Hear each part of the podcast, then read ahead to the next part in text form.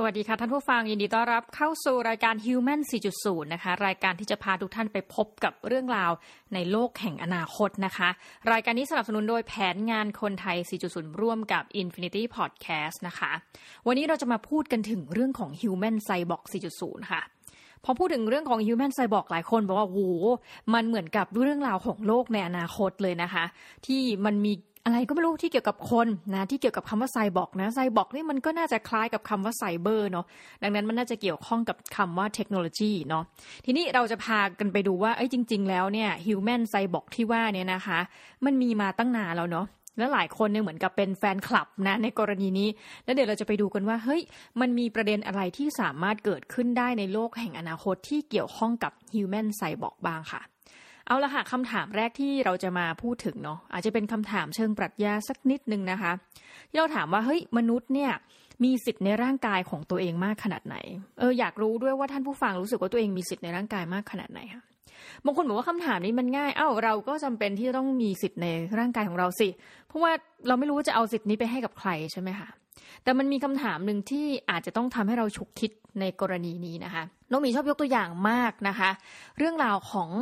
สตรีผู้อยากจะทำแท้งนะคะ หลายท่านเป็นผู้ชายฟังอยู่แต่ว่าโอเค ไม่เป็นไรเนาะเราลองไปเปิดใจฟังเรื่องราวของผู้หญิงนะแล้วอาจจะเป็นไม่ว่าจะเป็นความทุกข์หรือความสุขของผู้หญิงเนาะแต่สิทธิ์ในการทำแท้งเนี่ยมันเป็นประเด็นเรื่องราวแห่งข้อถกเถียงเยอะแยะมากนะคะโดยเฉพาะอย่างยิ่งในกรณีของประเทศไทยซึ่งเป็นประเทศเมืองพุทธนะคะเราจะมีกฎข้อหนึ่งอยู่แล้วใช่ไหมเรื่องของประเด็นในการห้ามฆ่าสัตว์นะหลายคนก็จะไปตีความว่าเฮ้ยถ้าเราเป็นชาวพุทธดังนั้น คือต้องนับว่าลูกบุตรในครรภ์เนี่ยนะคะ ถือเป็นสิ่งมีชีวิตนะคะหรือว่าจริงๆ ทางการแพทย์ก็จะนับว่าเฮ้ยกี่สัปดาห์นะที่จะนับได้ว่าตรงเนี้ยตัวอ่อนเริ่มที่จะมีปฏิกิริยานะเคลื่อนไหวนู่นนี่นั่นเนาะอะโอเค ข้อที่หนึ่งนะคะเราอยากรู้ว่าทุกท่านน่ะคิดว่าแม่นะคะมนุษย์แม่เนี่ยสตรีผู้มีครรภ์เนี่ยมีสิทธิ์ในร่างกายของตัวเองขนาดไหนนะคะช้อยแรกนะคะ ถ้าบอกว่าสตรีคนนั้นเนี่ย มีสิทธิ์ในร่างกายของตัวเองเต็มที่เลยนะคือเราเป็นเจ้าของร่างกายของเรานะถ้าเราท้อง นั่นแปลว่าเราสามารถที่จะทำแท้งได้นะเพราะมันคือร่างกายของเราเนาะในกรณีที่ถัดไปนะคะ อาจจะคิดลึกขึ้นไปนิดนึงเอ้ย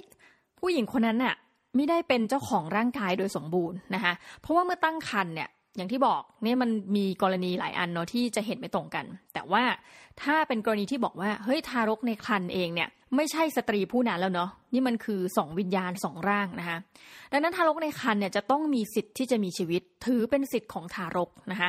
ร่างกายในครรภ์เป็นร่างกายของทารก ดังนั้นโจทย์คนนี้ต้องบอกว่า แม่เนี่ยย่อมไม่มีสิทธิ์ในการทำแท้งนะคะ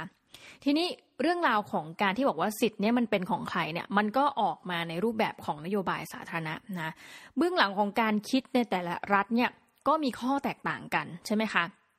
อย่างบางประเทศเนี่ยให้สิทธิ์ในการทำแท้งนะคะ บางประเทศถือว่าไม่ให้สิทธิ์ในการทำแท้ง ดังนั้นน้องมีมีคำถาม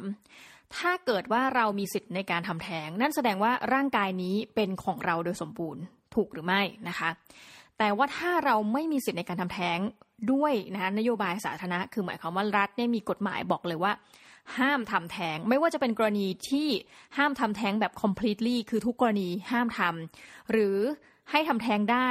บางกรณีอะเช่น ถ้าเกิดลูกในคันแบบโอกาสที่จะเป็นคันเป็นพิษนะคะมารดาอาจจะมีความเป็นอันตรายเนาะหรือบุตรในครรภ์มีโอกาสที่จะเป็นผู้พิการนะคะ หรือถูกมารดาถูกข่มขืนเนาะอันนี้ สมมติรัฐให้สิทธิ์นะแต่ว่ายกเว้นในกรณีสิทธิ์อื่น ๆคำถามถัดมาคือนั่นแปลว่าเฮ้ยจริง ๆ แล้วเนี่ยตกลงแล้วเราเองไม่มีสิทธิ์ในร่างกายของเราใช่ไหม และสิทธิ์นั้นกลับกลายเป็นว่าตกเป็นของรัฐถูกไหม เพราะผ่านกฎหมายนะคะ อันนี้ก็เป็นคำถามที่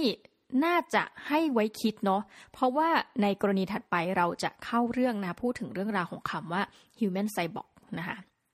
ทีนี้นิยามของคำว่าไซบอร์กเนี่ยนะคะ C Y B O R G นะคะ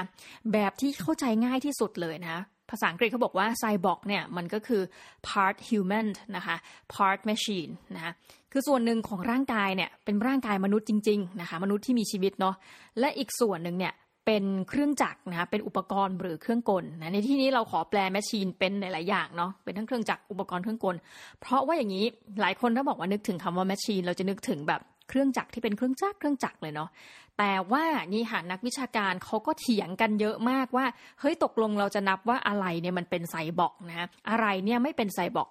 กลุ่มหนึ่งคือนับแบบละเอียดมากกลุ่มนี้บอกว่า เอ้ย ผู้พิการทางสายตานะคะ ที่ใช้ไม้เท้ายันเนาะเป็นอุปกรณ์ในการเคลื่อนไหวตัวเอง คือจะไปไหนเนี่ย นี่ถือเป็นอีกอวัยวะหนึ่งไปแล้วนะคะ ในการแบบใช้ไม้เท้า ไม้เท้านั่นน่ะ ทำให้ผู้พิการสายตาคนนั้นเป็นมนุษย์ไซบอร์กในทันทีนะจะเห็นได้ว่าพอบอกว่าเฮ้ยถ้าไม่เท้าเป็นไซบอร์กได้แสดงว่าเราจะแปลคำว่าเครื่องจักรเครื่องกลเนี่ย เอ๊ะ มันก็อาจจะดูต่างกันมากเนาะตรงนี้อาจจะเป็นคำแค่ว่าอุปกรณ์ใช่ไหมถ้าเกิดบอกว่าโอ้โหเครื่องจักรนี่เรานึกถึงอะไรที่มันแบบไฮเทคมากๆอะ่ะแต่ว่าไม้เท้าก็ก็เป็นเหมือนกับแท่งแท่งหนึ่งเนาะขึ้นมา ทีนี้เขาบอกว่าอะถ้านับ กรณีของผู้พิการนะคะดังนั้นเหมือนกันเลยนะคะ คนที่สวมแว่นตา เอ้ยเราก็เป็นมนุษย์ไซบอร์กอย่างน้องหมีแบบ สมมติวันหนึ่งน้องหมีสวมแว่นตาเอ้ยเราก็เป็นมนุษย์ไซบอร์กน่าตื่นเต้นมากเลยนะคะ หรือกรณีผู้พิการทางการได้ยินนะที่ใช้เครื่องฟังเสียงอะก็ถูกนับได้เหมือนกันว่าเป็นมนุษย์ไซบอร์กนะคะ คือนอกจากนี้มันมีอันนี้คือกรณีที่แบบเหมือนเราจำเป็นเนาะอย่างคนที่ใส่แว่นเนี่ยคือเขาจำเป็นต้องใส่แว่นเขาถึงใส่ถูกไหมเพราะสายตาอาจจะมีปัญหาทางสายตาเนาะเช่นเดียวกันกับเรื่องของไม้ค้ำนะคะ หรือว่าผู้พิการที่ต้องใช้เครื่องช่วยฟังเนาะแต่มันจะมีอีกกรณีหนึ่งที่เหมือนกับว่าเราเลือกที่จะเป็นไซบอร์ก ไปเลยอะ่ะนั่นก็คือเราเลือกที่จะสวมใส่อุปกรณ์คอมพิวเตอร์ที่สามารถสวมใส่ได้นะแบบเหมือน wearable tech อะค่ะ อุปกรณ์เหล่านี้ได้แก่อะไรบ้าง ถ้าเกิดใครยังจำได้เนาะยังแบบพวก Google Glass อะไรอย่างเงี้ย นั่นก็อาจจะนับว่า เฮ้ย เราได้กลายเป็นมนุษย์ไซบอร์กณขณะที่เราสวมใส่ wearable tech เหล่านี้นะคะ ดังนั้นคือแบ่งเป็น 2 อันนะคะ อันนึงคือเหมือนกับ by chance อันนึงก็คือ by choice เนาะทีนี้ ข้อถกเถียงเนี่ยเราขอมาคุยเพิ่มเติมในกรณีที่เกิดขึ้นจริงนะคะ แล้วก็จริง ๆ แล้ว องค์กรสหพันธ์ทางกีฬาก็ยังคิดตรงนี้ว่าให้มันเป็นประเด็นที่เกี่ยวข้องกับจริยธรรม และก็ยังพูดกลางเนาะยังไม่มีกฎกลางที่จะบอกว่าให้เราจะหาทางออกในกรณีนี้ได้อย่างไรนะคะ กรณีหนึ่งเกิดขึ้นกับนักกีฬาที่มีชื่อเสียงมากนะคะ ต้องบอกยิ่งมากเลยเป็นชาวแอฟริกาใต้นะผิวขาวเนาะชื่อคุณออสการ์พิสทอเรียสถ้าเกิดใครบอกว่าชื่อเนี้คุณเพราะเขาเป็นหลายอย่างมาก เขาเป็นนักกีฬาวิ่งที่แบบดังมากนะคะ ก็คือวิ่งเก่งหน้าตาดีนะคะเขาพิการทางขาเนี่ยทั้งสองข้างนะคือขาแบบไม่มีขาเลยนะคะ แล้วก็ใช้เครื่องช่วย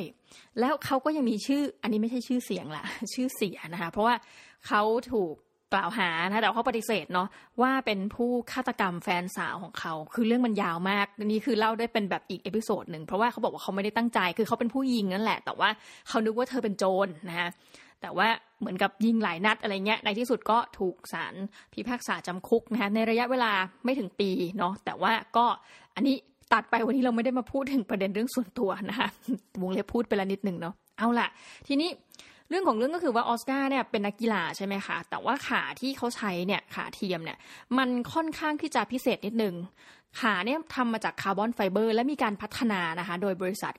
คือมันก็เลยรู้สึกว่าเฮ้ยขาเขาเนี่ยพอใส่แล้วเนี่ย มันก็เหมือนเป็นรูปแบบตัวเท้าเนี่ยมันงอนโค้งขึ้นมา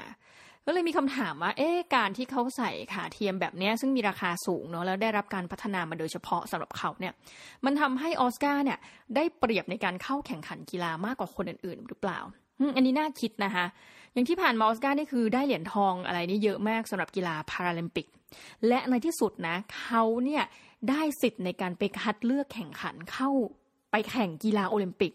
ถือเป็นผู้พิการที่แบบไม่มีขาทั้งสองข้างคนแรกนะคะที่ได้สิทธิ์คัดเลือกแข่งขันในกีฬาโอลิมปิกโอเค ถึงแม้ว่าจะไม่ได้เหรียญอะไรกลับมาบ้าน แต่คุณต้องนึกภาพนะว่าออสการ์พิสโตเรียสผู้ที่ไม่มีขาทั้งสองข้างนะคะ ใส่เครื่องมือนี้นะคะ ขาเทียมที่ทำมาจากคาร์บอนไฟเบอร์ และไปแข่งกับบุคคลทั่วไปในกีฬาโอลิมปิก ซึ่งต้องบอกว่ากรณีความโค้งงอของขาเนี่ยแหละ มันทำให้เกิดคำถามว่าเฮ้ย แล้วคนอื่นๆนะที่แบบขาไม่ได้มีทรงนั้นน่ะการแบบเป็นสปรินต์นะการวิ่งแบบขึ้นกระโดดหรืออะไรเงี้ย มันได้เปรียบกว่าจริง ๆ หรือเปล่า คือคำตอบก็พูดกลางๆค่ะว่าณปัจจุบันเนี่ยมันก็ยังเหมือนกับอีหลักอีเหลือว่าจะจัดการกับเรื่องราวของประเด็นนี้อย่างไรนะคะ มีกรณีหนึ่งนะคะ คือนอกจากออสการ์ซึ่งเราบอกว่าอาจจะเป็นกรณีที่เขาต้องมีอย่างอุปกรณ์เนี่ยเพื่อช่วยเหลือเขาเนาะในการเดินเหิน ถ้าไม่นับเรื่องการแข่งขัน แต่มีมนุษย์ที่อย่างที่บอกค่ะ จงใจในการที่จะกลายเป็น human cyborg นะเขาคนนั้นที่แบบโด่งดังมากก็คือศาสตราจารย์เควินวอริกนะคะ จริงๆ ไม่แน่ใจว่าควรจะอ่านยังไงนะ เพราะนามสกุลคือวาร์วิกนะคะแต่ว่ามันมีเมืองเมืองหนึ่งในอังกฤษที่ชื่อว่าวอริกนะเราก็ขออนุญาตอ่านเป็นวอริกไปเลยคุณเควินวอริกเนี่ยเป็นศาสตราจารย์ประจำมหาวิทยาลัยเรดดิงนะคะซึ่งก็เป็นเมืองเมืองหนึ่งเนี่ยที่อยู่ไม่ไกลมากจากลอนดอนนะอยู่ในสหราชอาณาจักรเขาเองเนี่ยทำการฝังไมโครชิป นะคะ ไว้ในบริเวณแขนของเขาเฮ้ยเอาเข้าจริงเนี่ยเหมือนเขาบอกเลยว่า เอาจริงๆเลยเนาะคล้ายๆกับเป็นศาสตราจารย์สติเฟื่องนะผู้แบบอินเรื่องนี้มากนะเกี่ยวกับเรื่องไซเบอร์ไซบอร์กทั้งหลายเนี่ยแล้วก็เหมือนกับเอาตัวเองเนี่ยเป็น guinea pig นะคะก็คือเป็นหนูทดลองในการทำการทดลองของตัวเองซะเลยนะคะ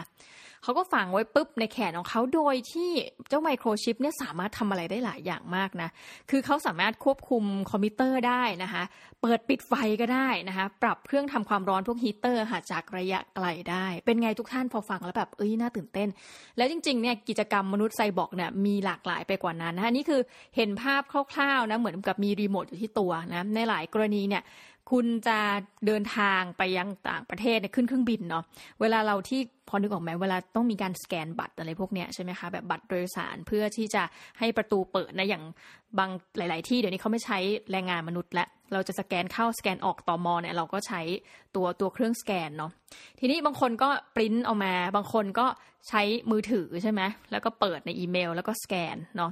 แต่บางคนคือยิ่งไปกว่านั้นแบบ ฉันขี้เกียจเปิดมือถือฮะฉันขี้เกียจทำการสแกนโดยต้องมีอุปกรณ์อื่น ใช้ร่างกายตัวเองซะเลยนะ ฝังชิปไว้เนาะแล้วก็ใช้แขนนี่แหละตืดแล้วก็ผ่านเข้าไปได้ คือมีคนที่ทำอย่างนี้จริง ๆ ดังนั้น ในอนาคตอาหารเราก็จะบอกว่ามันต้องมีเรื่องราวของกฎหมายที่ต้องอัปเดตจริง ๆ นะ ถึง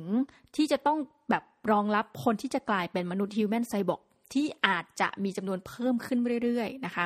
แล้วประเด็นเนี้ยมันอาจจะดูธรรมดาสามัญเออ ตืดเข้าไปแล้วยังไงใช่ไหมแต่ว่าในที่สุดแล้วเนี่ยเราต้องมาดูว่าบุคคลที่เป็น human cyborg อะค่ะเขามีข้อได้เปรียบหรือเปล่า ไม่ว่าจะเป็นกรณีของการสมัครงานนะคะเข้าเรียนต่อเนาะหรือว่าสิทธิ์ในฐานะพ่อแม่ที่จะเปลี่ยนบุตรตัวเองอะ่ะให้กลายเป็นมนุษย์ไซบอร์กนะ เพราะว่าอย่างกรณีของอาจารย์วอริกอะ่ะเขาไป convince ให้ภรรยาเขากลายเป็นมนุษย์ไซบอร์กไปด้วยนะคะคืออย่างเงี้ยเราก็รู้สึกว่ามันจะมีความหลากหลายมากขึ้นเรื่อยๆ ดังนั้นต้องบอกอย่างหนึ่งว่าอนาคตนะคะ เรื่องพวกกฎหมาย นอกจากเรื่องกฎหมายสตาร์ทอัพนะ กฎหมายพวกปัญญาประดิษฐ์เนี่ยน่าจะเป็นเรื่องที่สำคัญมาก ๆ โดยเฉพาะประเด็นที่เซนซิทีฟที่เกี่ยวข้องกับจริยธรรม ในร่างกายของมนุษย์นะคะ ดังนั้นเราจะมาสรุปกันง่าย ๆ ซึ่งอาจจะเป็นคำถามที่ถามกลับไปยังทุกท่านว่า เอ้ย ตกลงนะคะสิทธิ์ในการทำแท้งควรจะเป็นของใครนะคะเป็นของมารดานะคะหรือควรจะเป็นของรัฐและสุดท้ายนะคะ ใครจะเป็นผู้ได้เปรียบหรือว่าเสียเปรียบจากการที่มนุษย์เนี่ยกลายเป็น human cyborg ในอนาคต นะคะสำหรับนี้ก็ทิ้งทวนคำถามไว้เที่ยวนี้นะคะ แล้วเรามาเจอกันใหม่เนาะกับรายการ Human 4.0 ซึ่งจะมา 30 ตอนนะคะ วันนี้ต้องขอขอบพระคุณทุกท่านมาก ๆ ที่อยู่กันกับ podcaster น้องหมีนะคะ และเราจะต้องลากันไปก่อนนะคะสำหรับวันนี้ สวัสดีค่ะ